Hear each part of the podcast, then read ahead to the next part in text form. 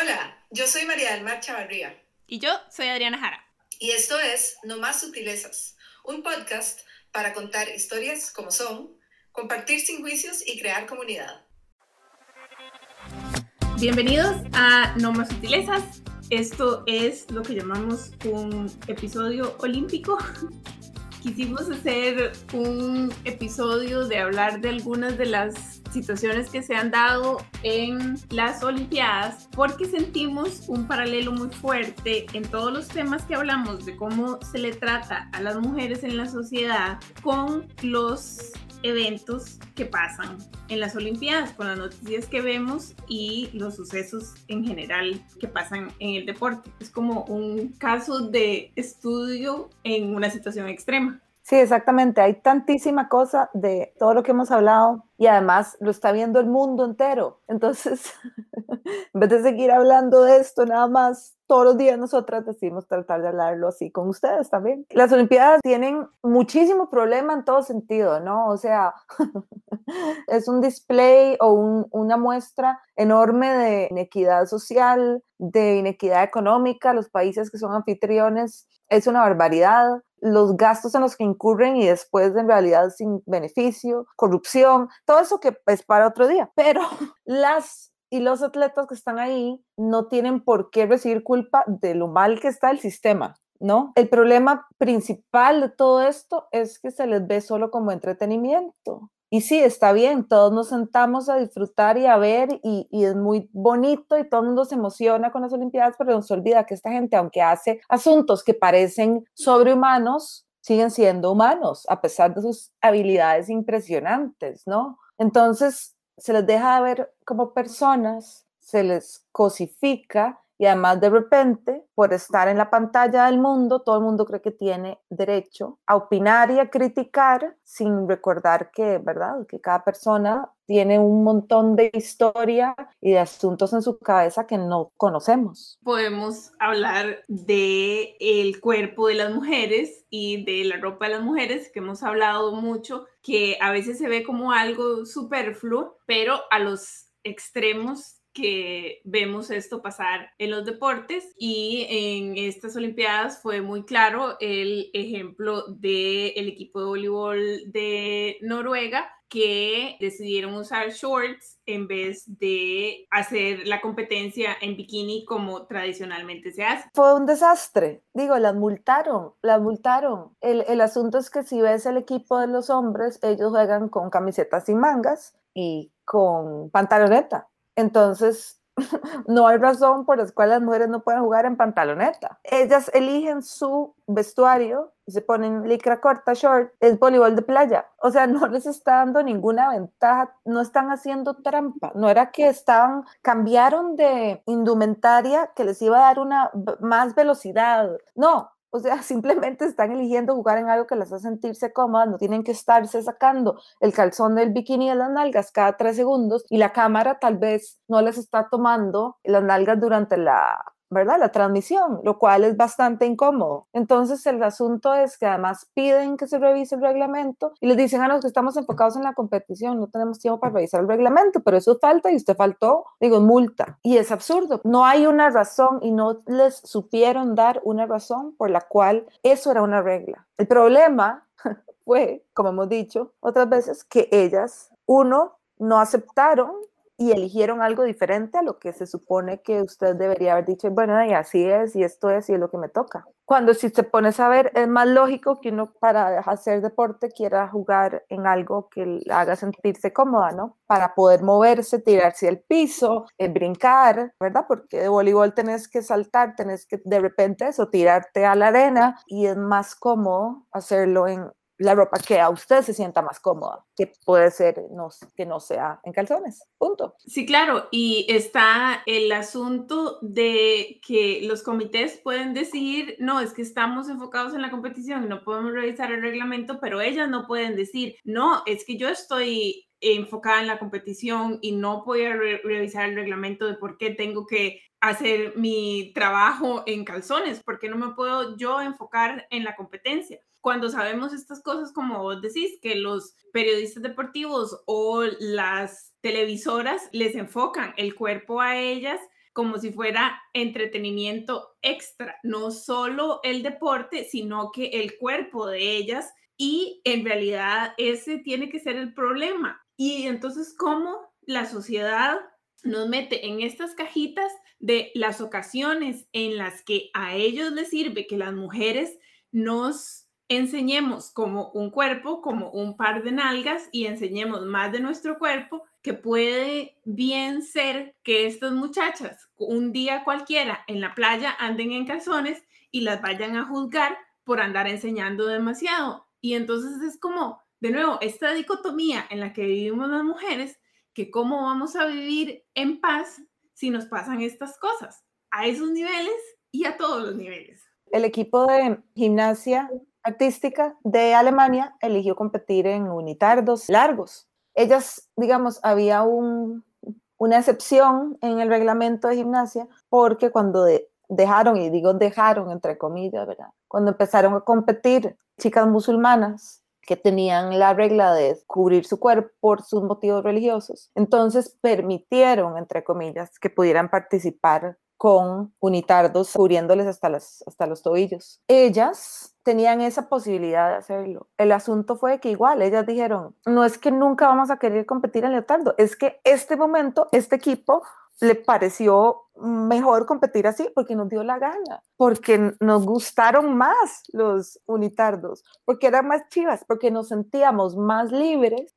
haciendo los displays y enseñando su habilidad artística y acrobática y deportiva vestidas como estaban vestidas. Ellas dijeron, lo que queremos es eso, poder elegir. Si mañana queremos competir en leotardo, competimos en leotardo. Sobre todo además también después de que, o sea, bueno, a las gimnastas que no se les ha criticado en la vida, digamos, durante los primeros, no sé, mi primera mitad del siglo XX, el problema era más bien la crítica del cuerpo y la presión porque fueran además exageradamente flacas, pero exageradamente fuertes, cuántas que se lesionaron y se quebraron los huesos literal por problemas de alimentación y de que no tenían la fuerza física o estaban sobreentrenadas para los cuerpos que además se les exigía tener. Después entonces, bueno, se acepta y otra vez entre comillas, se acepta que las chicas son más musculosas, pero entonces les critica porque todas son demasiado musculosas, entonces no sé qué, y entonces están todas las historias de abuso sexual que han sufrido a lo largo de los años miles de gimnastas, siguen haciendo estos asuntos impresionantes con su cuerpo y el problema es si lo están haciendo en leotardo o en licra, o sea, es demasiado absurdo y es eso, es el donde no importa tu nivel artístico, tu talento, lo que sepas, la preparación, el trabajo que uno haga, sigue siendo al final más importante cómo la sociedad juzga si te ves bonita o no, que todo lo que uno sepa, haga, entrene, aporte, etc. Sí, es tan difícil dar a entender eso, como después de un logro, como sea en el área que sea, que lo que te vengan a criticar o lo que te vengan a alabar sea tu físico porque es como, ¿para qué hice yo todo este trabajo y todo este trabajo que me dijeron que yo tenía que hacer para llegar al nivel que me dijeron que tenía que llegar? Porque las mujeres normalmente no llegamos a esos niveles o porque las mujeres no nos gustan o porque las mujeres esto, las mujeres lo otro. Yo voy y hago todo esto que me dijeron para probar que sí puedo y es como, ama, pero se le vio el brasier, ama, pero eh, tenés más peso, ama, pero es como no entiendo nada, no entiendo nada básicamente y cómo me siento yo de que todo mi valor, todo mi trabajo, todo lo que yo creo que soy está reducido a la parte física. Y entonces en algún punto muchas llegan a la conclusión de, sí, mejor me dedico a eso y a gastar mi dinero en cremas y tratamientos que pueden ser hasta peores para tu salud o llegamos a los extremos de los desórdenes alimenticios y ese tipo de cosas, porque ni siquiera tu trabajo llega a tener valor nunca. Es muy difícil. Es terrible. Y volvemos a lo mismo.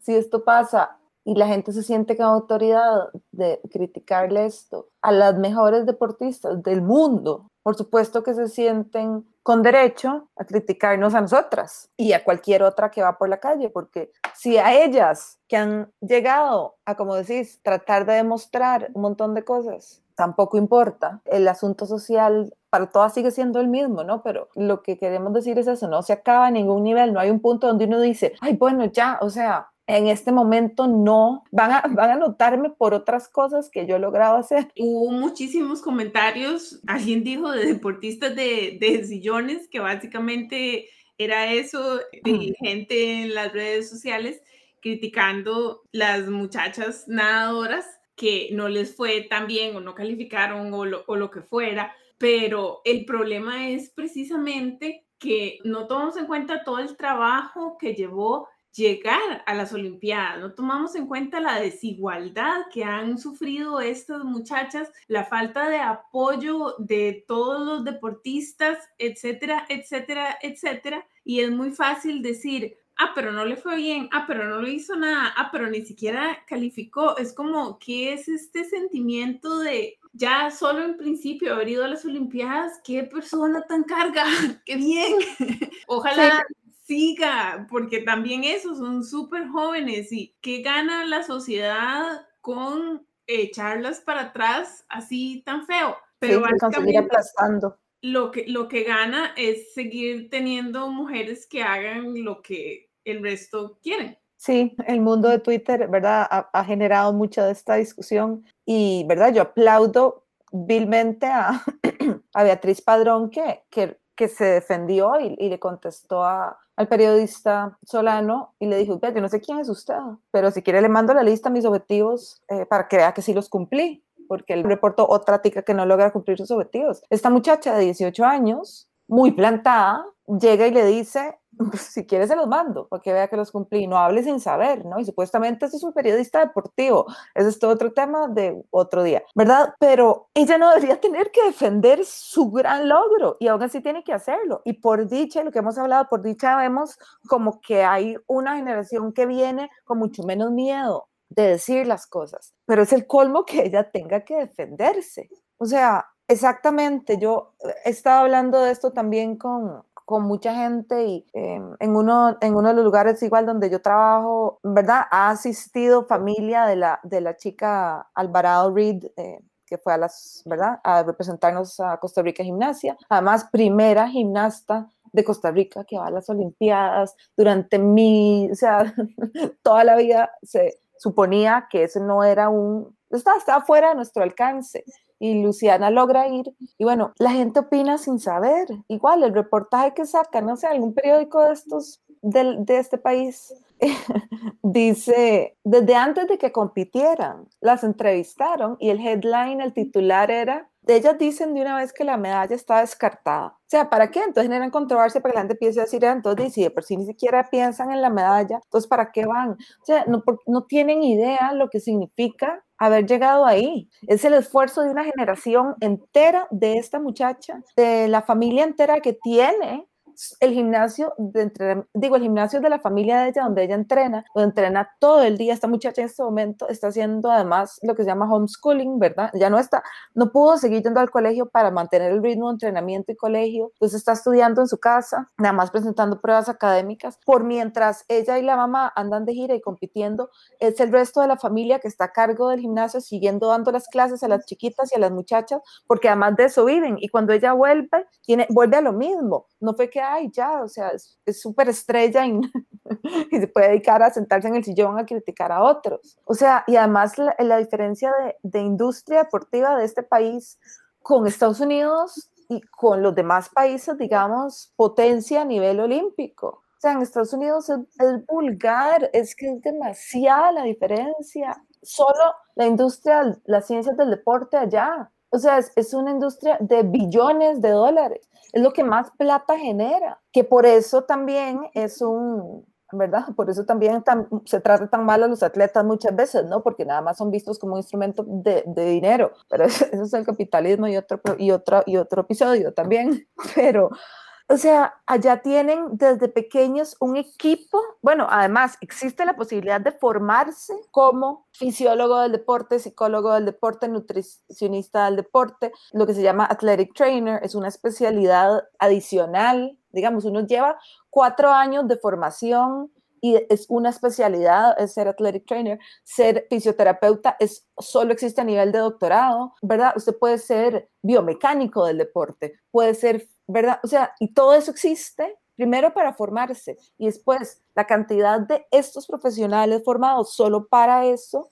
especializados en atletas de alto rendimiento, donde hay centros de alto rendimiento en todo lado y además centros de entrenamiento olímpico donde los deportistas que logran ahí tienen todo, médico, fisioterapeuta, terapeuta mental, nutricionista, laboratorios, centros de práctica, residencias. Y aquí, hace, no sé, 10 años, una de las chicas, Charlene Scott, que fue a competir en vallas, entrenaba sin vallas, porque no tenía. Y la madre logró ir a los Juegos Olímpicos. Y entrenaba en la pista en Limón, donde el piso tenía huecos el, del piso. Y entrenaba. Y fue a competir con las que tienen centros de entrenamiento olímpico, además en diferentes partes del país, dependiendo del deporte que usted tenga. O sea, no es posible, no es posible comparar una industria. Más bien, estas deportistas que han ido a Costa Rica son monstruosas. Si estas muchachas tuvieran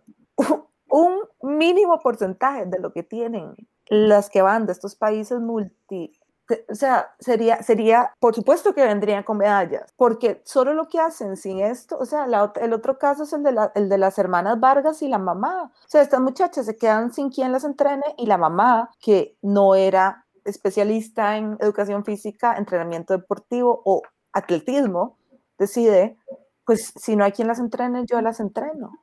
Y lee y a punta de lectura y de investigación de ella sola, con su única formación y su único impulso de ser mamá de ellas y querer ayudarles, es la que las lleva a lograr lo que han logrado. ¡Boom! O sea, es, que, es que a mí me parece como, o sea, de verdad, de verdad que la gente necesita un poco de ubicación en esto. Porque igual yo digo que yo estudié deporte y me dicen, ay, qué lindo, eso se estudia. Sí, es, es literal. No, no, no se estudia. Yo me siento y lo veo y como usted soy un experto, en las Olimpiadas. Sí, es, es, es alucinante eh, cómo no vemos estas cosas y cómo no vemos la disparidad que hay, la desigualdad que hay. Y es por esto esta idea de la meritocracia, porque creemos que solo si trabajamos muy fuertemente vamos a llegar a conseguir lo que sea, cuando en realidad las condiciones son exactamente abismales. ¿Cómo creemos que solo con esfuerzo, dedicación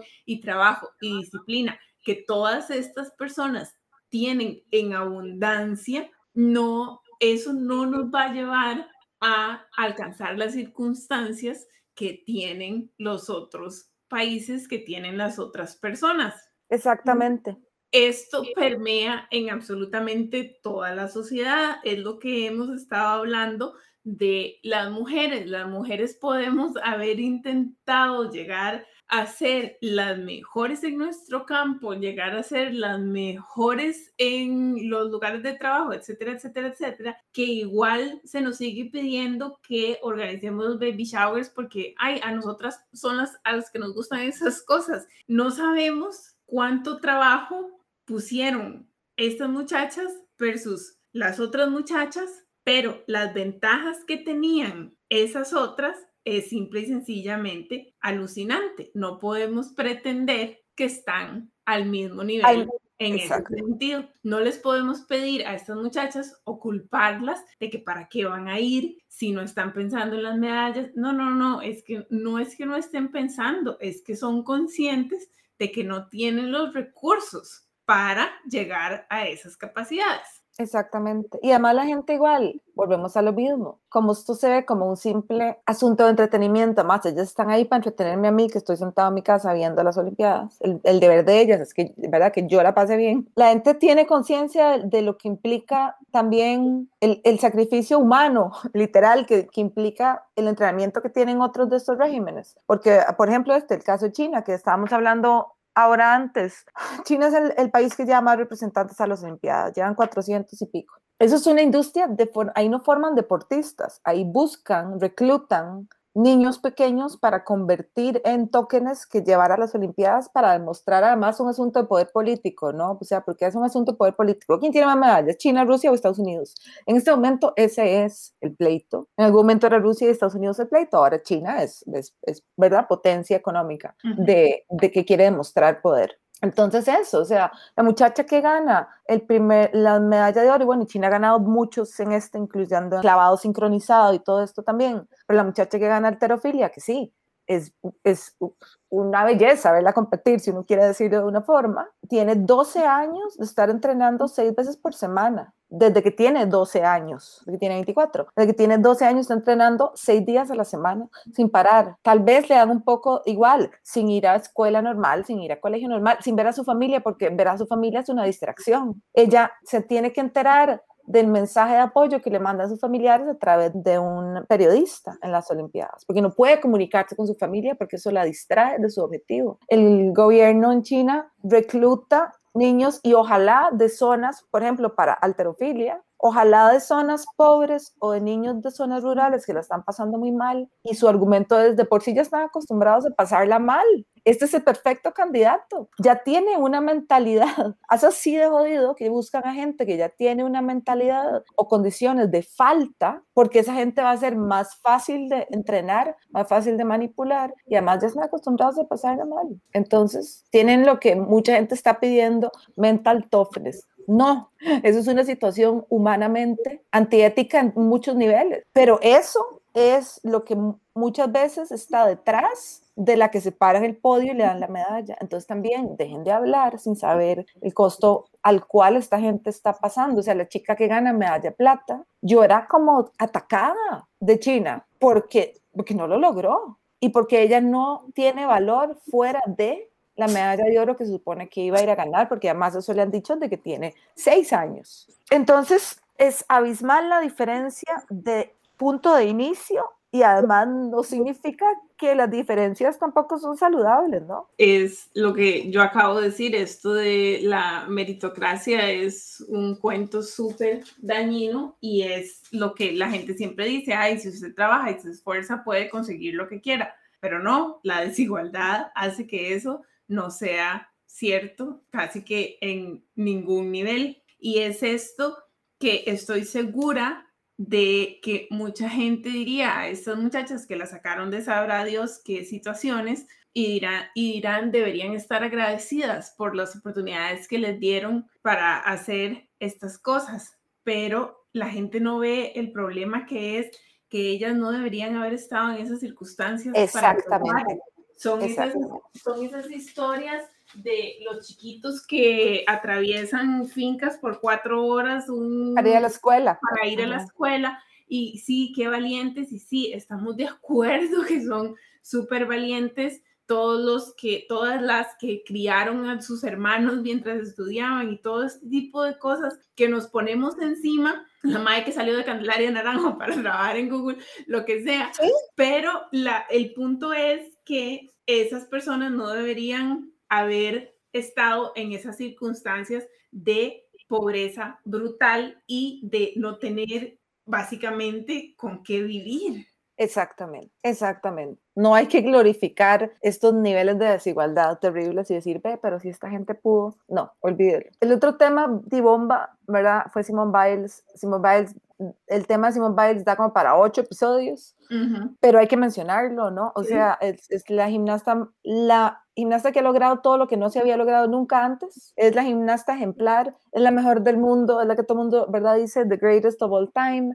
La semana antes de las Olimpiadas ella da una entrevista y dice, siento literalmente el peso del mundo en mis hombros, o sea, la presión que ella estaba manejando por ir a demostrar que, que seguía siendo la mejor, o sea, incluso en, en eventos pre, ¿verdad? Calificatorios a las Olimpiadas hace movimientos nuevos que nunca nadie había logrado hacer, inventa nuevos, tiene no sé cuántas, ¿verdad? Piruetas que ahora son a su nombre, se llaman el Biles, ¿verdad? Porque nunca nadie antes había logrado hacer esto, pero en competencia no se las califican porque sí son demasiado difíciles. Llega con todo esto y bueno, la noticia bomba es cuando ella decide, ¿verdad? Dice a media competencia, después de dos ejercicios donde no tiene el rendimiento que ella sabe que puede tener, incluso cae mal, y verdad ella dice no yo no, no puedo no puedo ir ahí no puedo subirme ahí otra vez y decide retirarse y que las otras compañeras volvemos a lo mismo más es un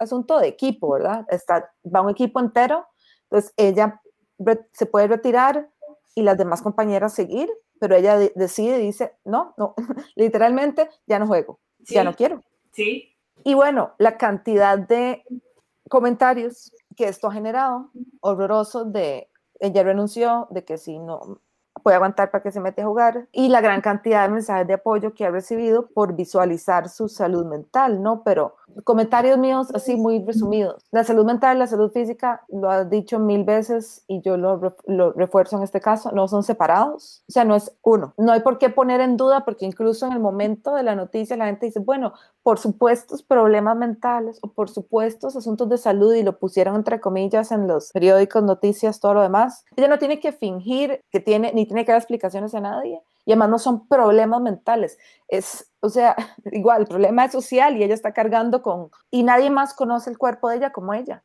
Y ella puede decir, no puedo, no puedo, punto, ya, y no tiene que dar explicaciones. De nuevo, yo creo que lo alucinante es cómo no nos damos cuenta de eso que estamos haciendo eso que vos decís, supuestos problemas mentales porque seguimos publicando los asuntos de salud como estos que tradicionalmente llamamos mentales, como algo que nos inventamos, como algo que solo está en nuestra cabeza. Y no, y ella ha, explicado pues que su cuerpo, todo, simple y sencillamente no estaba dando, ella no se sentía ella, básicamente. No es que se asustó. Ajá, no es que tiene la competencia. no es que tiene falta de confianza, no es que se dio a la presión, no, todo el esfuerzo físico y como ella dijo, toda la presión que traía de todos los ojos del mundo entero en, en ella, quiebran a cualquiera,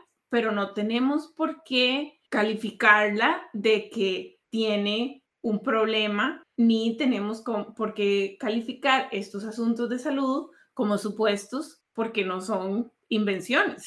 Sí, exacto. Entonces, si a ella no se le salió el hueso y se vio, como se ha visto en otros momentos, otras competencias, donde la persona cae mal y se le quiere la rodilla ahí mismo, como no es visible físicamente eso, ah, pero la gente estaba feliz criticando, uy, vieron que cayó mal, uy, vieron que se salió de la marca, uy, eso sí, eso les parece espectacular, ver a la máxima fallar, les encanta, porque la quita del podio. Y a la gente le encanta eso. Pero el momento donde ella dice, no puedo, no puedo más, o sea, además es tanta la carga que yo no voy a arriesgar tampoco lesionarme terriblemente, porque si no me siento bien en mi cuerpo y con mi cuerpo es con lo que estoy trabajando, voy a caer mal y me voy a lesionar mal. ¿Y ahí a alguien de verdad le importa mi salud o no? Volvemos al punto, a nadie le importa el atleta, a nadie le importa el show, no la persona que está dando el show, ¿no? Y a a partir de esto también han salido miles de otras muchachas que han dicho, sí, yo competí así y yo no tenía un, a mí no me, no me hacían caso, yo no quería salir a competir, yo estaba lesionada. O yo competí aquí y caí mal y me hicieron volver a competir en el evento siguiente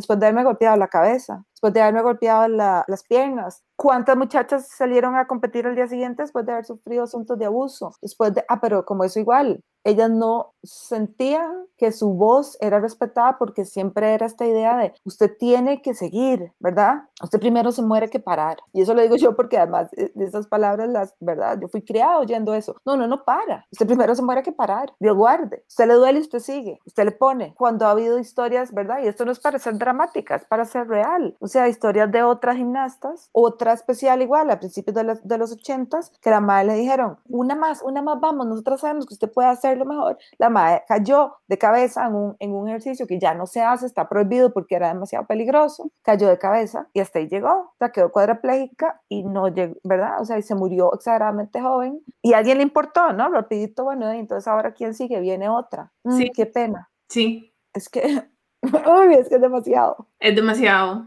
es demasiado. Podríamos seguir eternamente, pero... Sí, el punto al final es ese, ¿no? Igual que no se puede ¿verdad? No se logra quedar bien de ninguna forma. Y el punto es que no importa. El punto es que uno tiene que hacer lo que uno sienta que está bien para cuidar su salud, para cuidar su cuerpo, para cuidar su estado mental y emocional, sin importar si a la otra gente le parece. Porque nunca vas a quedar bien. Si lo haces, qué mal agradecida, qué resentida, o no aguantó y siempre va a haber algún hombre de, otro, de otra disciplina diciendo, pues, ¿para qué se mete a jugar en un deporte de hombres si no aguanta? ¿Para qué se mete a trabajar en áreas de hombres si no aguanta?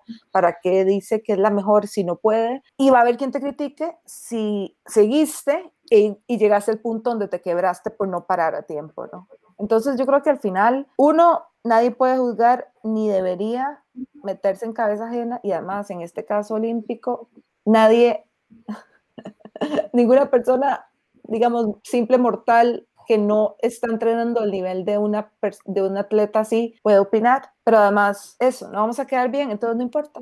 Igual haga usted lo que usted tiene que hacer para cuidarse usted, sin importar lo que va a decir el mundo inmediato suyo o literal el mundo fuera, digamos, porque no va a haber forma de complacer, entonces no, no lo hagamos.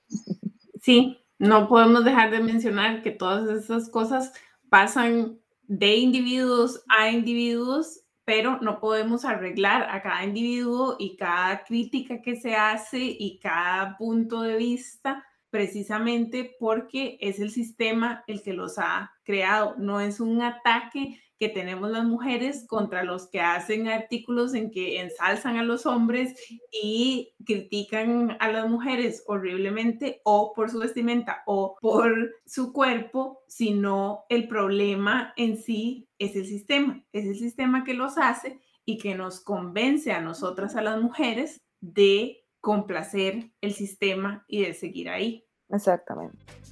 Esto fue No Más Sutilezas. Nos pueden encontrar en Twitter o en Instagram como No Más Sutilezas. Nos pueden enviar correos a hola Un abrazo. Nos vemos la próxima. Chao.